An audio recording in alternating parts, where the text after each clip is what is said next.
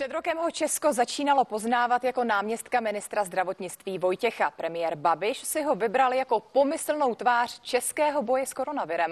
Na podzim se stal ministrem zdravotnictví, ale po akci na Vyšehradě post opustil.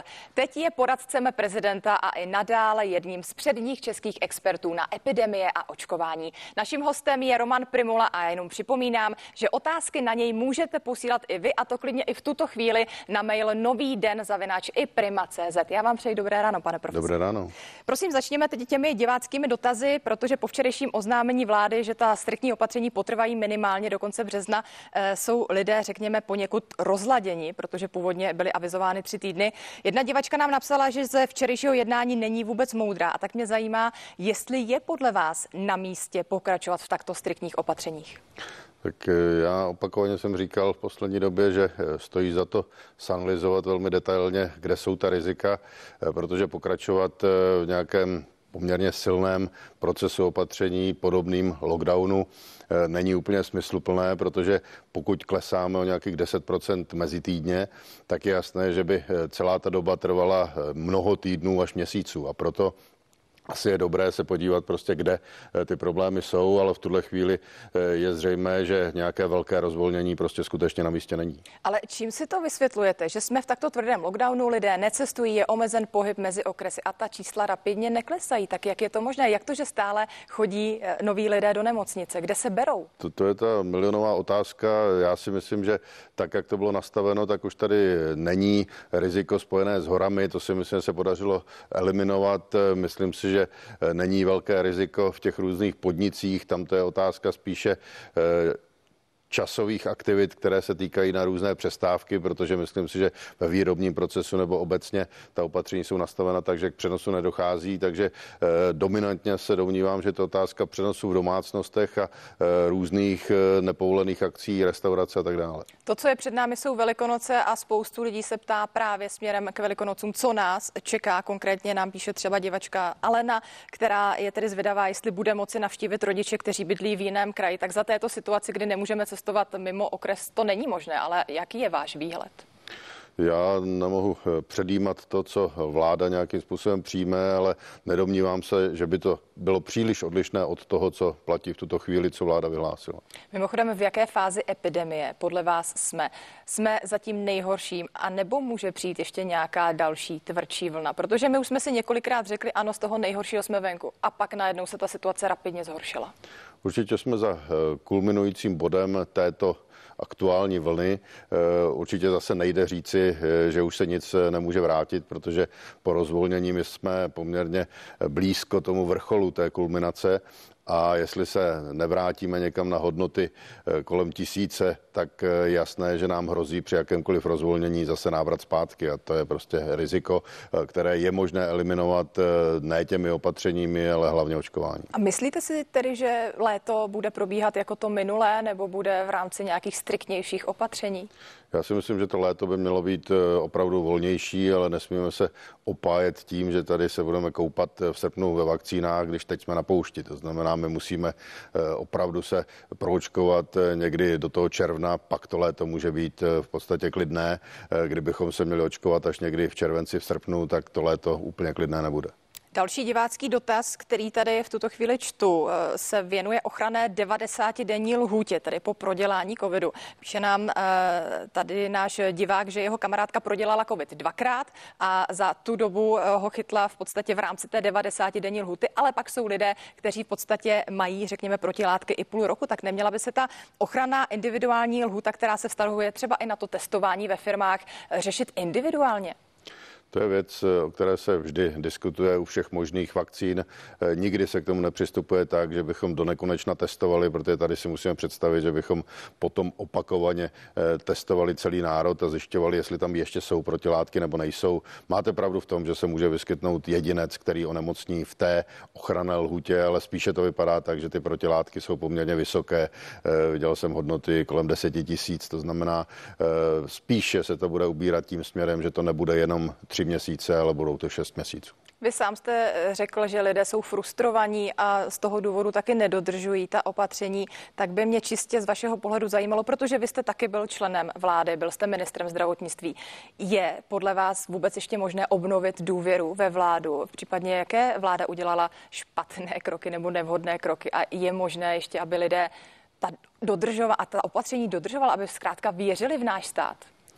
Je to velmi složité, máte pravdu, že tady došlo eh, k řadě opatření, která nedávala eh, úplně logický smysl a eh, ta ztráta důvěry tady nepochybně je, ale já bych se opravdu přimlouval za to, byť se řada těch věcí může zdát špatných, abychom to ještě chvíli vydrželi, protože čím déle to budeme prodlužovat tu agónii, tak tím déle v tom budeme a je to frustrující, je to nesmírně zatěžující na psychiku a vidíme to na řadě různých příkladů případů školy nevýjímaje mladou generaci, to znamená, je snaha to co možná nejrychleji eh, eliminovat. Samozřejmě cestou je očkování, to se na tom asi shodneme všichni. Dle včerejšího stanoviska Evropské lékové agentury je vakcína firmy AstraZeneca, o které se teď eh, mluvilo, bezpečná. Její používání nezvyšuje riziko vzniku krevních straženin. Co tato zpráva bude znamenat v očkovací strategii i dalších států? Vrátí se podle vás evropské státy, které ji teď na čas odstavili eh, k tomu očkování touto vakcínou, případně jak se s ní bude dál pracovat? Pracovat.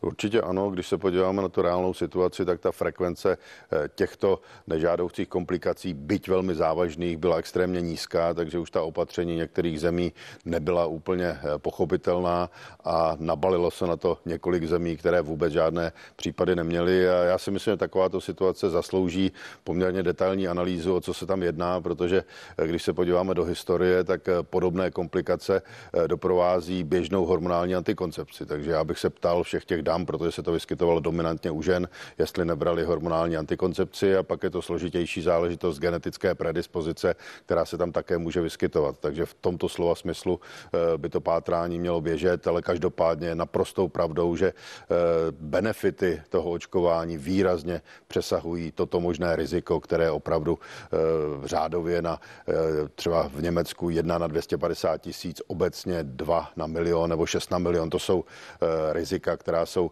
velmi eh, zanedbatelná ve vztahu k tomu, jak to onemocnění smrtí. Bohužel to mělo takový efekt, že ty obavy se dostaly mezi české obyvatelstvo a máme informace, ať už přímo od lékařů eh, nebo, nebo dalších lidí, že lidé zkrátka ruší termíny očkování, které měly naplánované. Co byste jim tedy eh, vzkázal, doporučil, aby se nebáli tohoto očkování? Já bych eh, opravdu toto přehodnotil. Myslím si, že lidé by se měli nechat očkovat. Vidíme, že v Německu, ve Francii jdou vlastně ministři zdravotnictví příkladem, aby ukázali, že ta vakcína bezpečná je a ona bezpečná je. S touto frekvencí eh, komplikací eh, to opravdu eh, se, když to vezmeme jenom na tu kohortu osob, která je očkována, tak se v České republice nemusí vyskytnout žádný případ, nebo se vyskytne jeden, maximálně dva.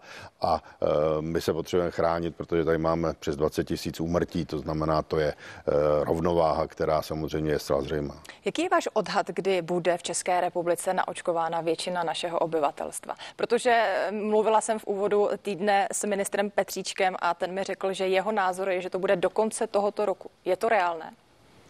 Většina obyvatelstva si myslím, že bude dříve, to nebude do konce roku a e, to, co e, je asi podstatné, je se rozhodnout e, pro strategii, která by měla být aplikována a z těch různých světových studií, které k dispozici jsou, tak já bych rozhodně v této etapě, kdy máme málo vakcín, šel cestou jednodávkových schémat a budeme mít tři měsíce na to, abychom ta schémata doočkovali. Jaký bude podle vás osud vakcín Sputnik a čínské Sinopharmy, protože to jsou témata, která se teď taky hodně řeší. Zatím jsou obě vakcíny neschváleny, tedy eh, Evropskou lékovou agenturou. Tak jaký bude jejich další osud, co se týče i České republiky? Já si myslím, že v řadě eh, aspektů. To je velmi politická záležitost a e, musíme si uvědomit jednu věc. My jsme ty vakcíny, a já teď hovořím dominantně o té ruské, potřebovali rychle. E, pokud ten proces bude trvat ještě měsíc, tak už tu vakcínu potřebovat nebudeme, protože už tady pomalu budou jiné vakcíny. Takže to je to, e, o čem toto běží a v podstatě řada evropských zemí tu vakcínu chce potom vyrábět, ale to už není otázka dnešních měsíců, to je otázka příštího roku. Mimochodem, bavíme se o tvrdých opatřeních, bavíme se o tom, že jsou stále potřebná. Tak jaká opatření vy jste zavedl ve své vlastní rodině a jak vlastně to téma koronaviru u vás doma rezonuje? Tak já myslím, že to téma rezonuje dnes a denně, to je to logické, protože ta komunikace eh, probíhá v řadě případů přes mass media, protože já doma moc nejsem, takže eh, oni to sledují samozřejmě na obrazovkách, ale eh, já musím říct, že ta opatření, která my jsme zavedli, jsou snad v pořádku, protože nikdo z rodiny se nenakazil, takže to je pro mě signál, že to v pořádku je. Takže i co se týče třeba Velikonoc, tak budete dodržovat to, že třeba ze širší součástí rodiny se nebudete výdat na Velikonoc. Budeme doma, tak my jsme v podstatě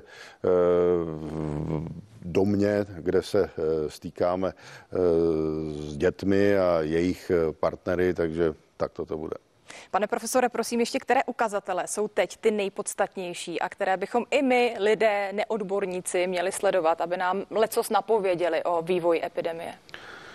Z těch ukazatelů, eh, která jsou, eh, nebo které jsou vlastně nejdůležitější pro nás jako pro systém, abychom věděli, jestli to zvládáme, tak to jsou ta data eh, víceméně hospitalizační, to znamená, potřebujeme vědět, kolik máme obložnost v nemocnicích na těch covidových lůžcích, kolik máme těžkých případů, kolik máme úmrtí, to jsou data, která jasně říkají vlastně to, co se děje a e, z hlediska těch epidemiologických dat, tak já si myslím, že tam je důležitý denní přírůstek, abychom viděli e, nějakým způsobem tu dynamiku, ale to je víceméně stacionární hodnota, takže ještě potřebujeme reprodukční číslo a nějaký výhled minimálně 14 dnů zpátky, abychom viděli trendové křivky. My moc děkujeme za všechny informace, které jste nám poskytl. Naším hostem budete pravidelně vždy v úterý a v pátek. My se na to moc těšíme. Naším hostem dnes byl epidemiolog Roman Primola. Otázky na něho můžete i nadále posílat na mail nový den zavináč i prima.cz. Děkujeme. Děkuji moc, naschanou.